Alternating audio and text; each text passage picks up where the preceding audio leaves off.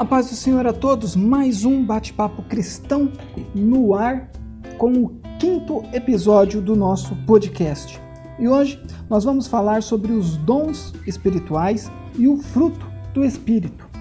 O que são e o que significam. Mas antes, você que está nos acompanhando ouvindo esse nosso podcast, nos acompanhe também no nosso canal do YouTube. Lá todos os domingos tem vídeo novo para você poder acompanhar. Nos acompanhe também no Instagram através do Bate-Papo Cristão Oficial. Se você quer falar conosco, mandar sugestão de temas, tanto para vídeos como também aqui para o podcast, dar a sua opinião sobre como está sendo os nossos vídeos, os nossos programas, aqui os nossos episódios, ou tecer também a sua opinião sobre os assuntos, discordando educadamente ou concordando com a nossa posição, basta você mandar um e-mail para batepapocristãovlog@gmail.com. Dados, recados, feitos os pedidos, sem mais delongas, vamos começar.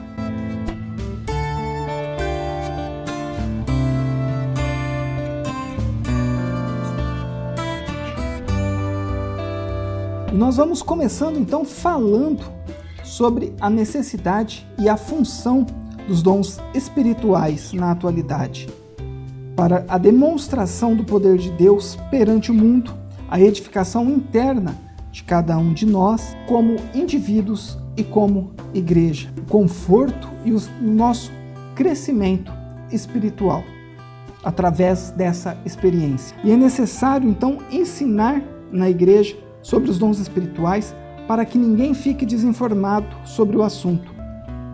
Por meio deles confessamos o nome de Jesus e somos edificados. O apóstolo começa falando sobre os dons espirituais, afirmando que todos devem se inteirar melhor sobre o assunto. Então, o apóstolo Paulo mostra que o ensino sobre os dons espirituais ele é muito importante, afirmando: Não quero, irmãos, que sejais ignorantes. Isso não quer dizer falta de experiência sobre o assunto, pois nenhum dom vos falta. São essas as argumentações, então, do apóstolo Paulo para nós. O que o apóstolo então quer dizer com essa declaração introdutória na carta de 1 Coríntios é que esperava dos coríntios e também sendo a vontade do Espírito Santo, ainda hoje, na atualidade, que todos os crentes entendam os dons espirituais e qual a sua finalidade. Muito bem, então vamos começar analisando dois termos gregos que são usados pelo apóstolo Paulo para dons espirituais: pneumáticos e o carismas. E o apóstolo Paulo, então, ele emprega de forma substantiva tom pneumático, literalmente das coisas espirituais. O contexto mostra que ele se refere aos dons espirituais. O substantivo carisma ou dom, um cognato de charis, que é graça, e cuja ideia é o que foi dado pela graça e aparece duas vezes. São vários tipos de carismata no Novo Testamento, né? ou vários tipos de dons é, que o tempo e o espaço não permite que nós falemos tudo nesse podcast, senão ficaria algo aí gigantesco e eu tento sempre deixar entre 15 a no máximo 30 minutos o nosso episódio, porque como é algo aonde eu falo, eu tento explicar como se fosse uma aula. Então eu tento não deixar muito maçante e muito cansativo.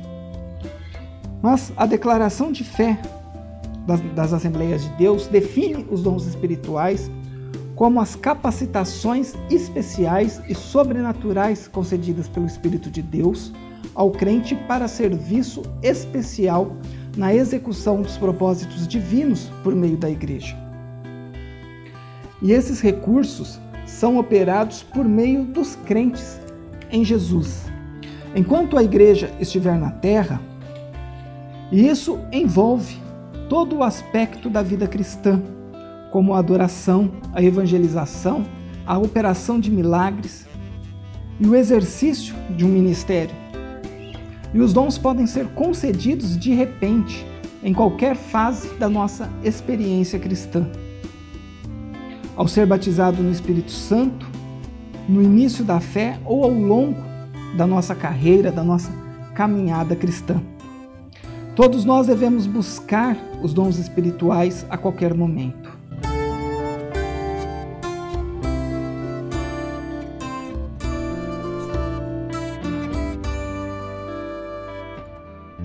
O uso dos dons espirituais é essencial nas reuniões cristãs, na vida pessoal e no serviço da evangelização.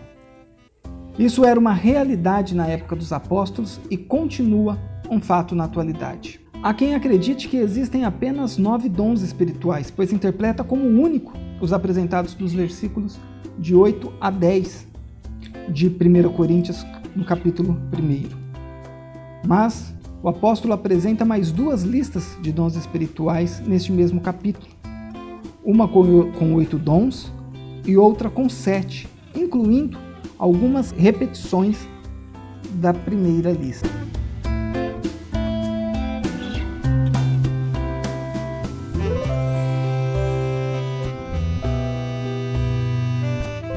Há ainda mais uma lista em Romanos e uma outra em Efésios. E aí nós podemos conferir essas listas então em Romanos capítulo 12, dos versículos 6 a 8, e em Efésios no capítulo 4, do versículo 8 ao 11. E há quem afirme que a primeira lista é completa e as demais seriam expressões ou explicações desses nove dons. Só que em nenhum lugar o apóstolo limita o número de dons. Essa explicação está de acordo com a declaração de fé das Assembleias de Deus. Os dons mencionados em seguida são classificados em três grupos de três dons. A divisão mais conhecida é a seguinte: dons de revelação, palavra de sabedoria, palavra da ciência e discernimento dos espíritos, dom de poder, fé, dons de curar e operações de maravilhas, dons de inspiração, profecia, variedade de línguas e interpretação essa é uma das várias classificações. Todas elas, porém, são classificações didáticas para facilitar o estudo e o entendimento da função de cada um dos dons. E aí Stanley Horton segue a divisão funcional feita pelo próprio apóstolo em três grupos: 2, 5 e 2 que duas vezes o adjetivo grego héteros, outro tipo diferente, como e a outro pelo mesmo espírito, a fé, e a outro a variedade de línguas. Nas outras vezes o termo usado para outros é halos, outro do mesmo tipo. Isso significa uma classificação ou divisão. Seriam em três grupos 252. Assim, nós teríamos dons do ensino ou pregação, palavra da sabedoria, palavra da ciência. Aí os dons de mistério, fé, dons de curar, operação de maravilhas, a profecia e o dom de discernir os espíritos. E o dom de adoração, variedade de línguas e interpretação de línguas. O Espírito Santo distribui os dons aos crentes, a cada um para o que for útil, proveitoso para edificação espiritual e crescimento numérico da igreja. A função dos dons espirituais é tornar a manifestação do poder de Deus cada vez mais real e dinâmica para a edificação do corpo de Cristo. É, antes de tudo, autenticar a obra de Cristo. E não existe um reservatório ou um depósito de dons na igreja ou nos crentes para que cada um faça uso a seu bel prazer. O Espírito reparte particularmente a cada um como quer. Ou seja, não somos nós que escolhemos qual dom e a quantidade. Os dons, portanto, não são atestados de espiritualidade e nem de santidade. Eles são concedidos para a edificação da igreja e o aperfeiçoamento espiritual dos crentes. Muito cuidado, portanto, pois a soberba espiritual é a pior de todas e é um pecado. Soli del Glória, que significa somente a Deus a glória. Nós não podemos ser snob, presunçosos, nos acharmos melhores né, devido ao dom que nós recebemos de Deus. Nós temos que usar esse dom para a glória de Deus e não para a nossa própria glória.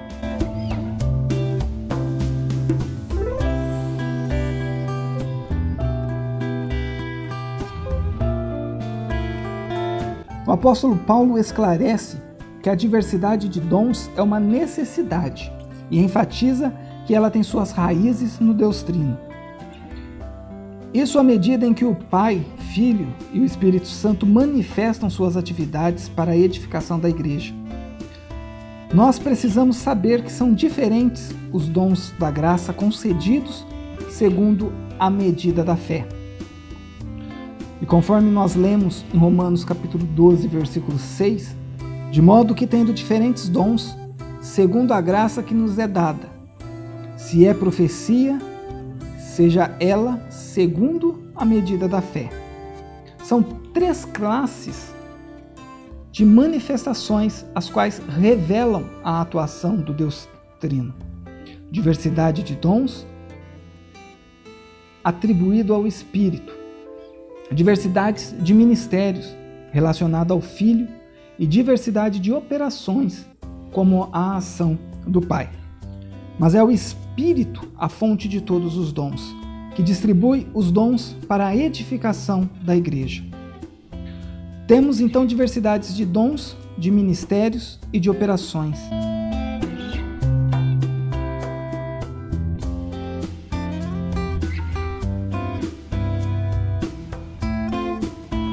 Nós vemos no versículo 11 de 1 Coríntios, capítulo 1, mas um só e o mesmo Espírito opera todas essas coisas, repartindo particularmente a cada um como quer. O termo diversidade é repetido uma vez para cada pessoa divina. Mas em cada uma aparece a expressão: mas o Espírito é o mesmo, mas o Senhor é o mesmo mas é o mesmo Deus.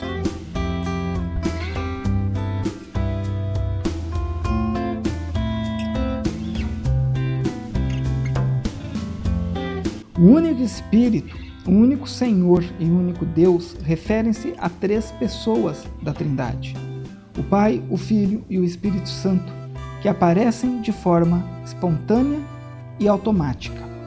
E aqui eu gostaria só de fazer uma observação que eu não vou regravar, não vou cortar, mas ah, com exceção do começo do episódio, do começo da explanação, todas as vezes que eu citei apenas o versículo e depois entrei com a passagem, é, não é 1 Coríntios capítulo 1. É por equívoco eu citei o capítulo 1, que estava então na minha cabeça, por causa da primeira citação do começo da nossa reflexão, mas na verdade é 1 Coríntios capítulo de número 12, do versículo 1 ao 11, que nós temos aí a descrição, então, dos dons espirituais.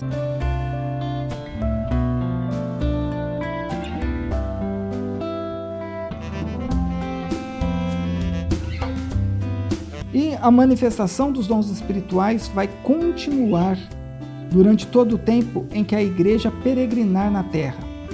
Isto é, até a vinda de Cristo. Essa é uma verdade e a igreja atual necessita tanto do poder de Deus como nos dias apostólicos.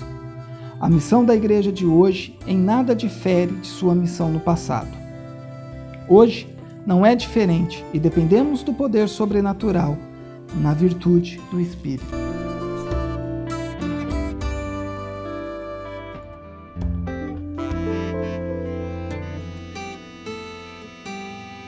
E muito bem, irmãos, vamos falar agora um pouco sobre o fruto do Espírito, que é o resultado de uma vida cristã abundante e manifestada no relacionamento entre os irmãos e irmãs na igreja, no nosso lar, na convivência que nós temos com os descrentes no trabalho e na sociedade da qual nós fazemos parte.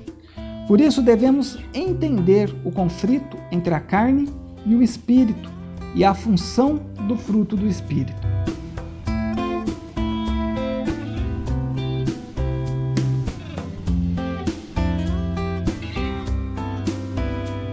O crente em Jesus é alguém que vive sob os domínios do Espírito. Ele é liberto da lei e dos rudimentos deste mundo. Mas isso não significa uma vida passiva. O fruto do Espírito é a expressão do Espírito na vida do crente. Jesus nos salva e nos dá o Espírito Santo, nos renova e coloca em nós o desejo de fazer o que é bom e a consequência de um processo natural de crescimento espiritual. Então ele vem gradativamente com o nosso crescimento e amadurecimento na fé. Ele surge gradativamente dentro de nós como resultado da regeneração do Espírito Santo de forma instantânea e também gradativa por meio do crescimento na graça de nosso Senhor Jesus Cristo. Como acontece com a santificação.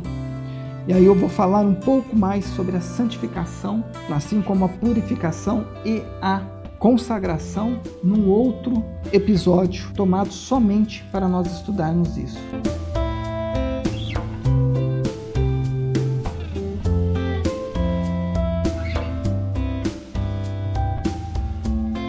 Alguns expositores estranham o fato do apóstolo Paulo contrapor as obras da carne com o fruto do Espírito, no singular, quando era de se esperar frutos. Mas o missionário Eurico Bergsten explica esse singular, ilustrando esse fruto como uma laranja e seus gomos.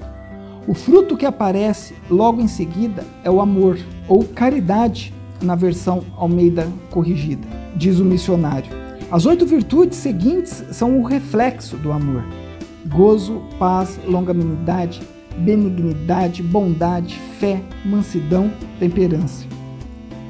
Então, nós temos um todo num fruto e um dependendo do outro, né? toda uma base unida realmente como é o, o, o gomo de uma laranja, de uma é, tangerina, várias coisas montando, né, várias partes montando um único fruto.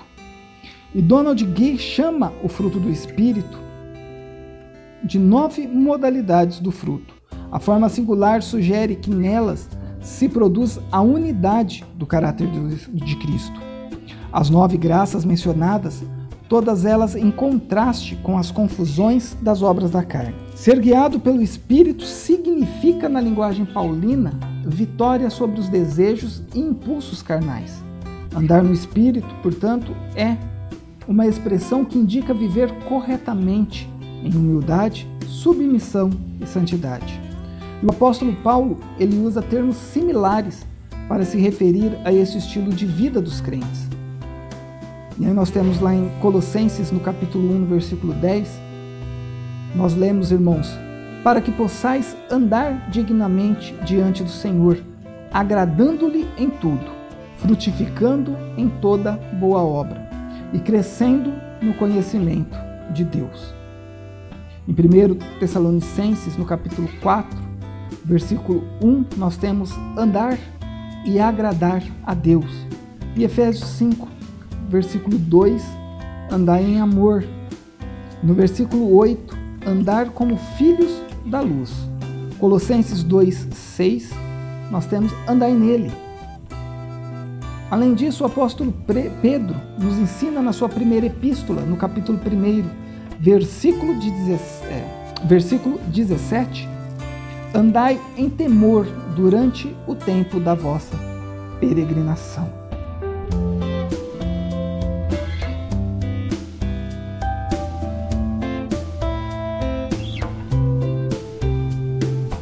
Dons espirituais e o fruto do Espírito têm a sua origem numa mesma fonte e ambos glorificam a Deus. Mas se trata de coisas distintas. O amor, por exemplo, é um dom, conforme nós podemos ver em 1 Coríntios, capítulo 14, no seu verso 1. E o que há em comum entre essas duas fases abençoadas da nossa redenção é a fonte da sua origem. A primeira e a maior modalidade do fruto do Espírito é o amor. As demais modalidades são reflexos do amor verdadeiro que Deus tem por nós e que os verdadeiros crentes aprendem a desenvolver. O apóstolo Paulo usa o amor como representante do fruto do Espírito, ao comparar o fruto com os dons do Espírito. O amor é superior aos dons. É o caminho ainda mais excelente. Por essa razão, o amor encabeça essa lista dos, do fruto do Espírito. E em outras passagens prevalece a supremacia do amor. Paulo afirma ainda que os dons sem o amor não são nada, conforme nós podemos ler lá em 1 Coríntios, no capítulo 13, do versículo de 1 a 3. Ou então que eles são passageiros sem o amor. Isso ele nos mostra também no capítulo 13 de, de 1 Coríntios, mas dos versos de 8 a 10. Mas o amor ele é eterno. Convém relembrar que os dons são importantes. Isso não significa que devemos desprezá-los. É a vontade de Deus que os irmãos e as irmãs não ignorem os dons espirituais, que busquemos os melhores e não desprezeis as profecias, nos admoesta o apóstolo Paulo. Os dons são comparados a um andaime numa construção, a igreja a um edifício. E isso nós podemos constatar nas passagens de 1 Coríntios, no capítulo 3, no versículo 10 ao 12, e também, irmãos, em Efésios, no capítulo de número 2, no versículo 20 até o versículo 22. Não é possível uma construção prosseguir sem o andaime. Mas uma vez concluída a obra, o andaime é dispensado. No céu não haverá necessidade dos dons, mas eles são uma necessidade imperiosa na vida da igreja hoje, pois ela precisa do poder do alto para combater o reino espiritual das trevas. Segundo os capítulos 21 e 22 de Apocalipse, no mundo vindouro não há necessidade desses recursos do espírito.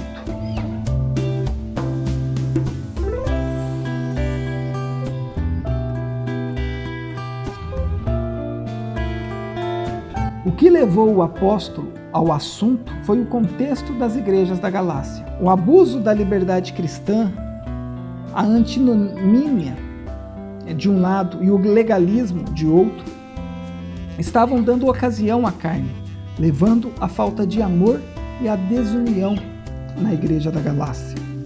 Isso nós constatamos em Gálatas, no capítulo 5, dos versículos 13 a 15. Há um acentuado contraste entre estar na carne e andar no espírito. Tem uma diferença, um abismo entre as duas coisas. Então, quem está em uma não tem como habitar na outra. O apóstolo mostra que para ser legalista, viver de acordo com a lei depende da carne, mas para viver no espírito depende da graça de Deus. O sistema legalista que os opositores de Paulo, os judaizantes, ensinavam nas igrejas da galáxia é egocêntrico, motivado pela carne e gera competição espiritual que resulta em desavença. A palavra grega sarx, ou pode ser traduzida como carne, tem muitos significados na Bíblia, principalmente nos escritos paulinos. Pode significar uma fraqueza física, ou o corpo, o próprio ser humano, como também o pecado e os desejos pecaminosos. O contexto determina o significado dela. E no contexto das obras da carne, significa o conjunto de impulsos pecaminosos que dominam o ser humano, e da mesma maneira a palavra grega pneuma, ou espírito, que se aplica ao Espírito Santo, ao espírito humano, aos anjos e aos espíritos imundos.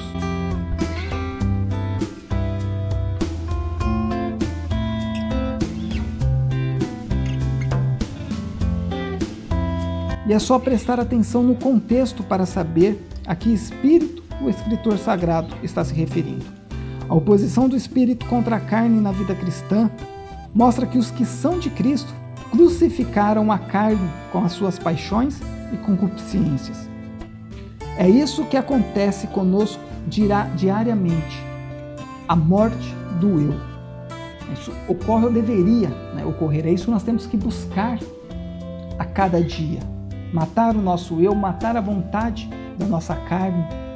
A inclinação que nós temos pelo pecado tem que ser vencida dia após dia. O apóstolo apresenta uma lista com 15 vícios que ele chama de obras da carne. Outras listas aparecem em outras epístolas paulinas.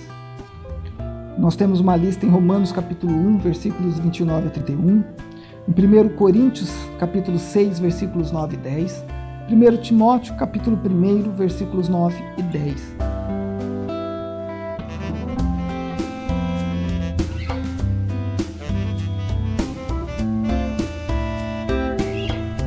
Mas Paulo não pretende ser exaustivo.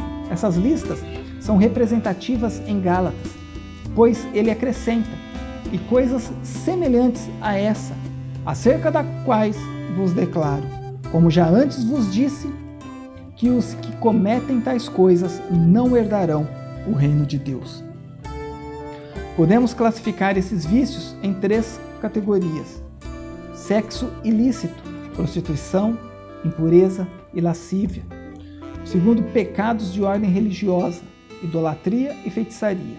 E o terceiro, pecados de ordem social, inimizades, porfias, emulações, iras, pelejas, dissensões, heresias, inveja, homicídios, bebedices e glutonaria.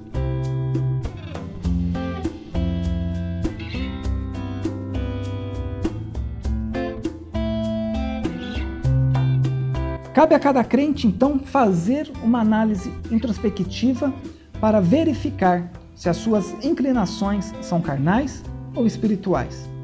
Salomão disse que o homem é aquilo que imagina a sua alma. E você pode constatar isso em Provérbios no capítulo 26, 23, perdão, no versículo de número 7. E em Lucas 6, versículo 45, Jesus disse que o homem fala aquilo do que seu coração está cheio. O pensamento de cada ser humano norteia seu comportamento. Se a mente é carnal, seu comportamento é carnal, que resulta em morte.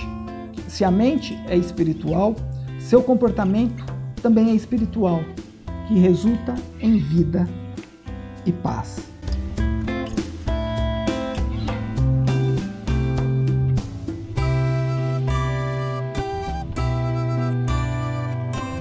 Muito bem, irmãos, nós encerramos por aqui mais um episódio do nosso podcast. Eu gostaria muito que você entrasse em contato conosco, nos falando sobre a sua experiência, sobre as suas dúvidas, as suas convicções quanto ao assunto, porque nós aprendemos juntos sobre o Evangelho de Cristo.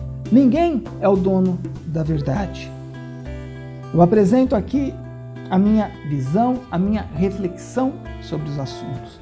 Mas é muito importante também eu saber de vocês.